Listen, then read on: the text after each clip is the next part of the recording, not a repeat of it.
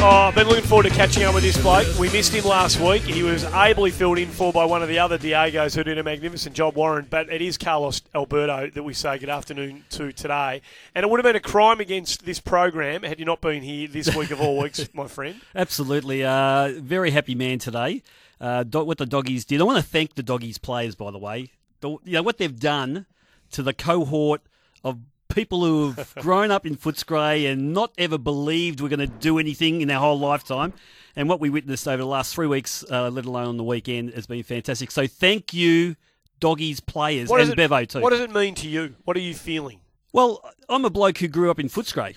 Uh, those people who know Footscray very well, Victoria Street, Footscray. I lived there. It's just a bit of a you know, drop kick away from the Western Oval. So I spent a lot of time at the Western Oval as a young kid. Played Little League for them on the Saturday when the Little League was fair dinkum, big ground. Yep. We had the full kit on. I was wearing Gary Merrington's jumper, Yep. number 19 on the back. And we'd go and play at all the VFL grounds. I mean, we're talking about Moorabbin and stuff. From It's- one end to the other. same Yep. teams. Yep. And I went five weeks without touching the ball. Th- Mm. Those grounds are so big. Uh, seven minute halves, the whole thing. I'd go and uh, play that on the Saturday. Go and watch the recovery of the of the football Footscray Football Club with Laurie Sandilands, Gary Dempsey playing soccer on a Sunday at the Western Oval. Yep, Go yep. and watch that a bit. Join in here and there if they let's. And then Sunday afternoon, I'd go and play for Footscray JUST in the soccer. That was my weekends Yeah, brilliant. uh, in the seventies.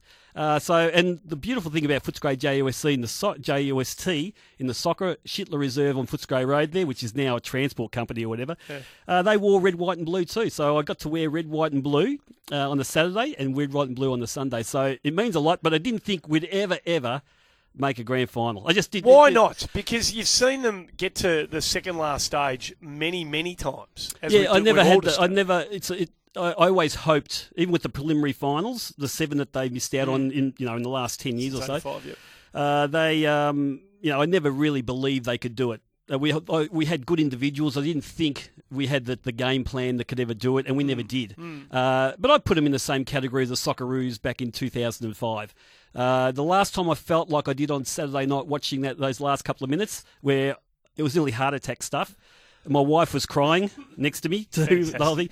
Uh, was in 2005 at Homebush Stadium when uh, the boys stood up for the penalty shootout against Uruguay and the Socceroos, and Viduka had missed, so it wasn't going to be easy.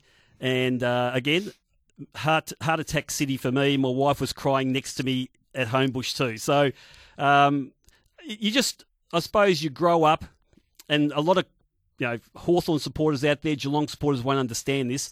You grow up hoping rather than knowing. Yeah, yeah, yeah. And Yep, uh, yep. and what happened on the weekend? Really, really, for me, what happened against Hawthorn after the West Coast game?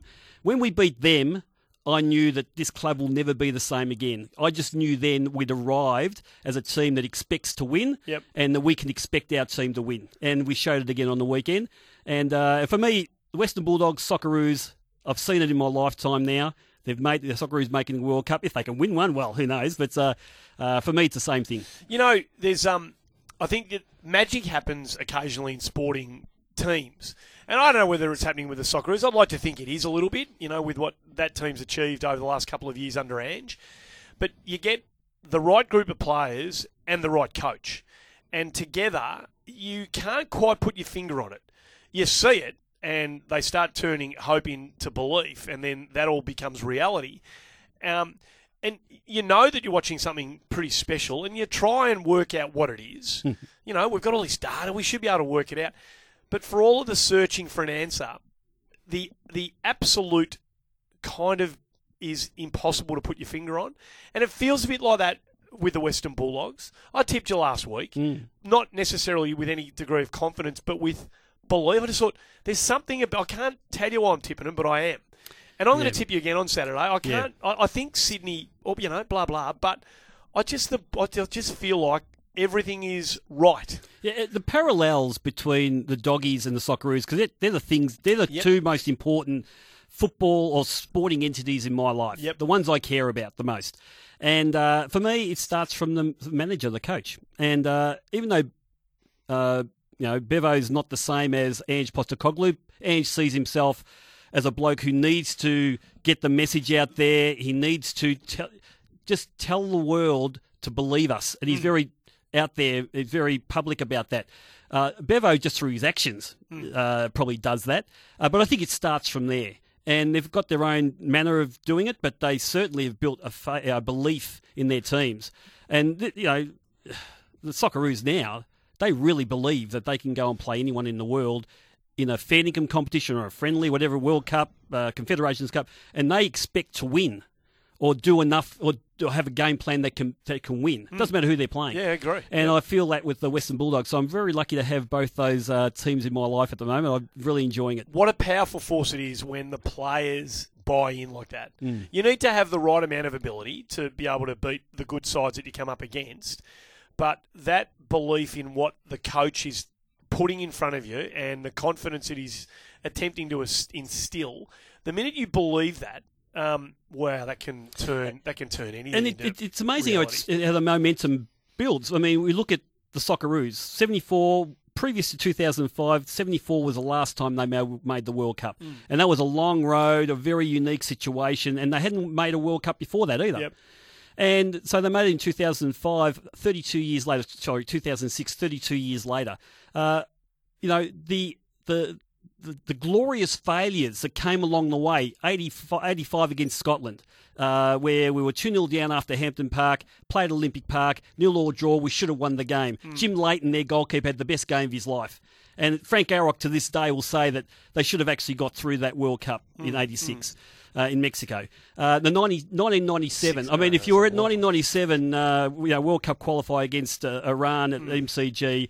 Uh, it, it was heartbreaking, but when you experience that, you don't actually think you'll ever, ever get over the line. You just don't. You just when, when it doesn't happen, you can have those moments. You can be a successful team and have those moments, but you know next time you'll be. But when that that, that doesn't, you know, that doesn't happen, and you're used to it not happening, Yeah. you just don't think it's ever going to happen. Here we go again. And you never really Yeah. believe it. And so Yeah. I think up until recently, I probably felt the same way about Western Bulldogs Yeah, too. But the psychology and the momentum and changing that culture, it might be just one game or one moment that changes the game. And suddenly the culture of that organisation changes. Absolutely. And uh, and that's what I think we're seeing with the Socceroos. Now, Socceroos expect to make the World Cup every time now. They've got a coach now who thinks he's going to win the World Cup. I mean, that's changing the culture. And uh, and once you've got there, you don't go backwards. Western Bulldogs will never be. Uh, they'll never be the same again after what these guys have done. Oh, mate, yeah, I don't think I don't think if you speak to um, Dale Morris, Luke Dahlhaus, Marcus Bontempelli, um, you know, pick there, there's seven or eight guys at the Western Border. You probably name any of them really. Do you expect to win on Saturday? Their, their answer is yeah. Well, I think we'll win. Mm. Yeah. you know, I think we'll win. They're not. They're not. It's not hopeful anymore. They No. don't think they're going to win the game. Yeah. So, um, hey, before we get to the relegation promotion stuff, and Brad and John, I know you've been hanging on for a moment. Chris is in um, Brunswick West and has been listening to the conversation about the parallels between the Bulldogs and the Socceroos, and uh, has jumped on the line to have a chat about that before we change tack. Uh, good afternoon to you, Chris. Hey, Andrew, and hey, Carlos, how are we? Really good, mate. I just got a quick one, um, Carlos. I'm going to give you a bit of a, I'm going to give you a rap and a bit of a slap. First of all, the rap. Yep. The rap is that uh, uh, interesting to hear you say you, you wore Gary Merrington's number because he's my wife's uncle, and uh, it should be rap to hear that someone actually mentioned him and acknowledged his footy career on the radio. And the other one is the slap is this.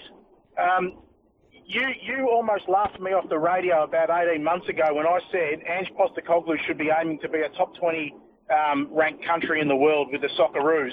Now, hearing hearing and, and I totally sympathise with you. Hearing your background growing up with the Bulldogs and, and hoping, not expecting, I, it it puts it all into context now.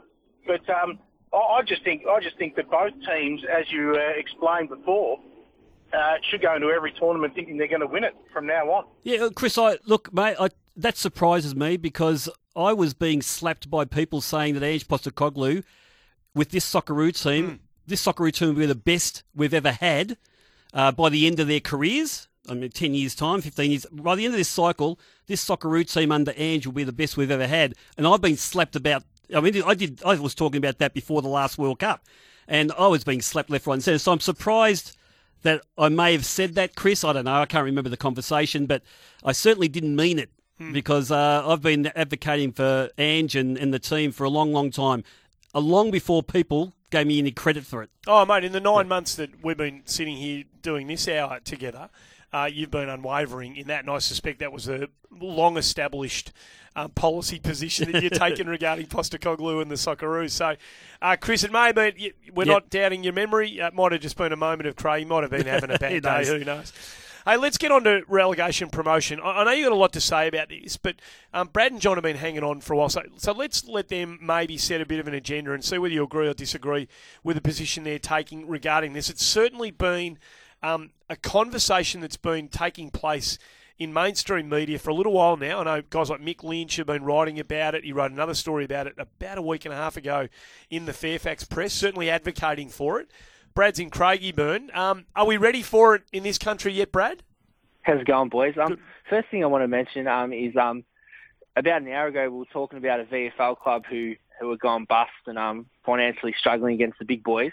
Um, so I want to bring that into context. In that, I mean, it's all good to have this dream, but at some point, you know, that I think the financials will really affect some of these smaller clubs if there is a relegation and, and a promotion. I mean, good on them. You know, if, if a team can come from you know two or three levels back and make it, great, great for them. But it's just the only thing that concerns me is the money, and you don't want to see grassroots clubs go bust, um, chasing a dream. I know, I know that sounds silly, but you don't want to see clubs go bust over over, over it.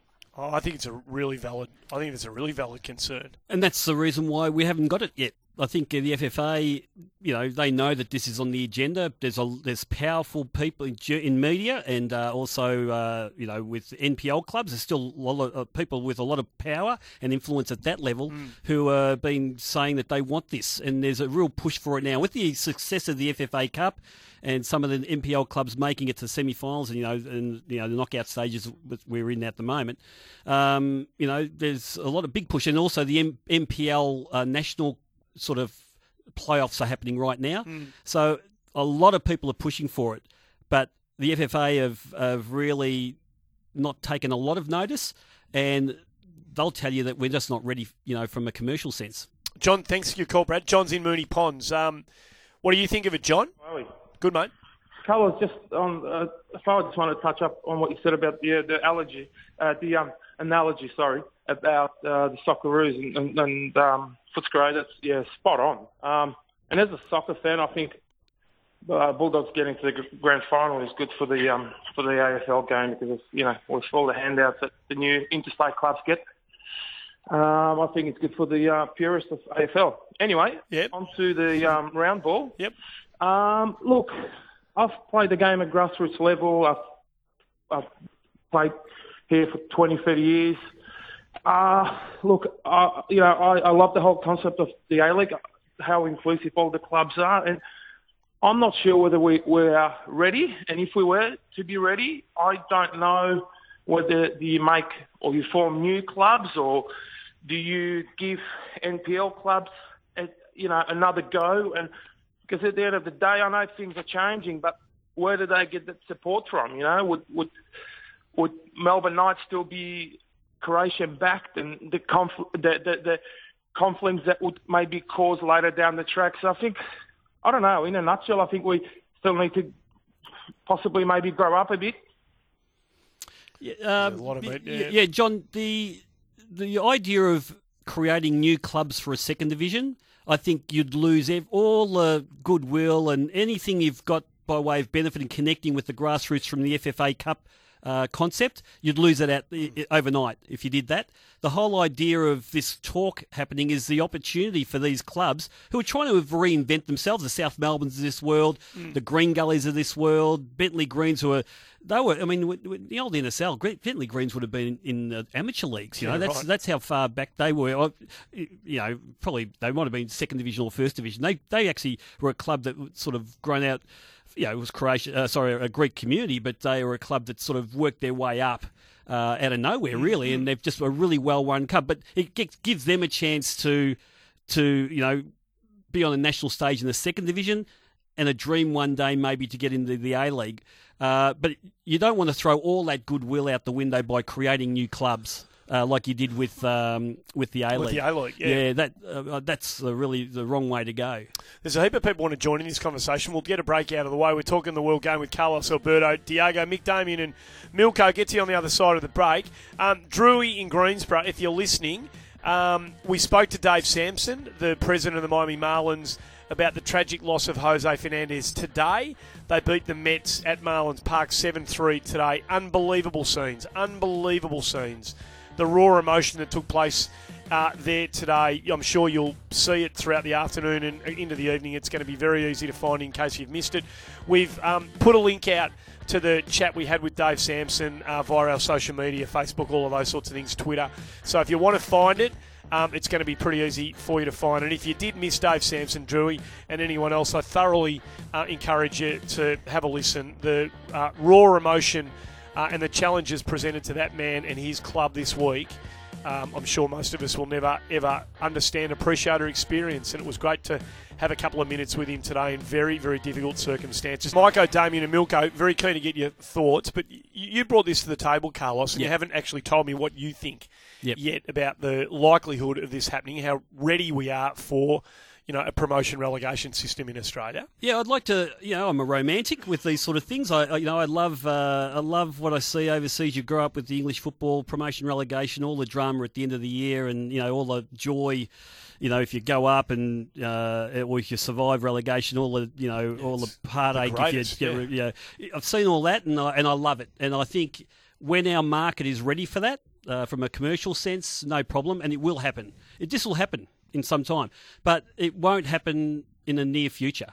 And I don't believe it should happen until uh, you speak to the club owners. We're doing a football bosses series on the Diegos at the moment. We're speaking all the heads of the clubs, and only now are they starting to with the you know with the. Uh, you know the new TV rights deal, you know, in the horizon, and uh, you know, there's talk at that you know there's talk of double money, yep, but yep, who knows yep. what they're going to get. But there's going to be a lot more money in the game. Uh, they're only hoping just to break even with that money. So for us to be talking about another league, uh, promotion and relegation after the investment these owners have made, uh, and uh, I, I, think we're just not ready for that at the moment. Uh, and also, we've, we've got to really broach once we get the you know financial aspect of it mm, right in the mm. A League with the existing clubs. We've got to look at expansion. We haven't got our clubs. We haven't got clubs in the right places in Australia yeah. that can take advantage of of the huge numbers of, of kids and people involved in the game all around the place. We've got to get that right. And once that's right, and that's going to take a few years at least, once that's right, then we can start talking about a second division. So uh, right now, uh, it, let's say let's say it was forced on the game, right? Let's let's say the FFA said, right, we're doing it in 2018. We're yep. going to we're, we're, who are the next two? Who are the two teams in Melbourne that will be, and you know, the same same breakdown of teams that we see in the A League now, the same model in terms of teams out of where around Australia. Who are the next two teams in Melbourne slash Victoria? Who would be the teams in the in the first division? So two new teams. Two new teams. Who are they? Who okay. are the two, two there, clubs that come? There's talk, and I've spoken to someone who was heavily involved in the initial setting up of Melbourne Victory. Mm. Uh, there's talk of, and this is maybe 18 months ago, talk of maybe someone putting their hand up from the Knox region. Yep. Uh, oh, so you're talking about making up a new club? Yeah, you're not talking about an established club no, like a Green Gully or a see, Heidelberg. Yeah, or, I, no, no. I, don't see that happening. Okay, right. Uh, unless something significant changes with those clubs, it'd have to be a new club. And it's interesting. I had, uh, you know, if, I mention the guys' names, and I won't because I've told them that I wouldn't mention mm-hmm. their names. But if I told you the people's names who have this, these opinions, uh, opposing opinions about Geelong, you'd think my God, you, you sort of listen to these guys. But one saying, there is no chance at all. These people have been involved in the game at a high, high level for a long time from the Geelong region. Yep. They, they've actually grown up in the Geelong, group, both of them together. Actually, quite good mates. And one of them has said to me, there is no chance on earth that you can have an A League club in Geelong. Just no chance. The infrastructure's not there. Uh, doesn't matter if there's a Geelong football club, you know, in the AFL, it's thriving. It just will not happen. And this guy knows his stuff. Mm. On the other hand, his other mate, who grew up in the area, just as high profile. Uh, you know, if, if I told you the guy's name, you'd automatic respect. Mm. Uh, and he says, "Of course we can have one. Of course we can have a team. Uh, you know, basically, you know, with the opportunity, we can get a team in, in Geelong. It'll work. So that's the opposing yeah, views right. from yeah, two people yep. who are really highly regarded, or both come from Geelong, and they've both uh, sort of uh, with these diverse opinions. So um, I, I, would think Geelong and the Knox area, if you had two. Uh, if you had one, I'll, I'll, have to look at the research and the evidence and the yeah, data about which one is would be the best. But they're two areas of Melbourne in particular that okay. you'd look at. Michael's in Sunshine, um, 11 minutes to three. Uh, what do you think of the concept, mate? Love the topic, boys. Uh, Carlos, you've been around as long as I have, brother for as long as we don't fix up the state leagues, the way the state federations are run, the game's going to have a massive gap between the uh, state competitions and the national competition. You know that as well as I do, brother. We're going to have all the new teams uh, coming up as, uh, as as we like. The South Melbourne, the Melbourne Croatians, whatever you call Melbourne Knights. These clubs need to be given opportunity. All other clubs like Green Gully and so on to meet the standards uh, pushing aside the ethnic badges because all they did was they had an opportunity to promote their culture, their background through the game of football. They failed at miserably. They brought violence and stupidity to the games. That's out of the question. But the clubs themselves in the history must not be disrespected. And I think they should be given opportunity and opportunity to be relegated, promoted according to European leagues.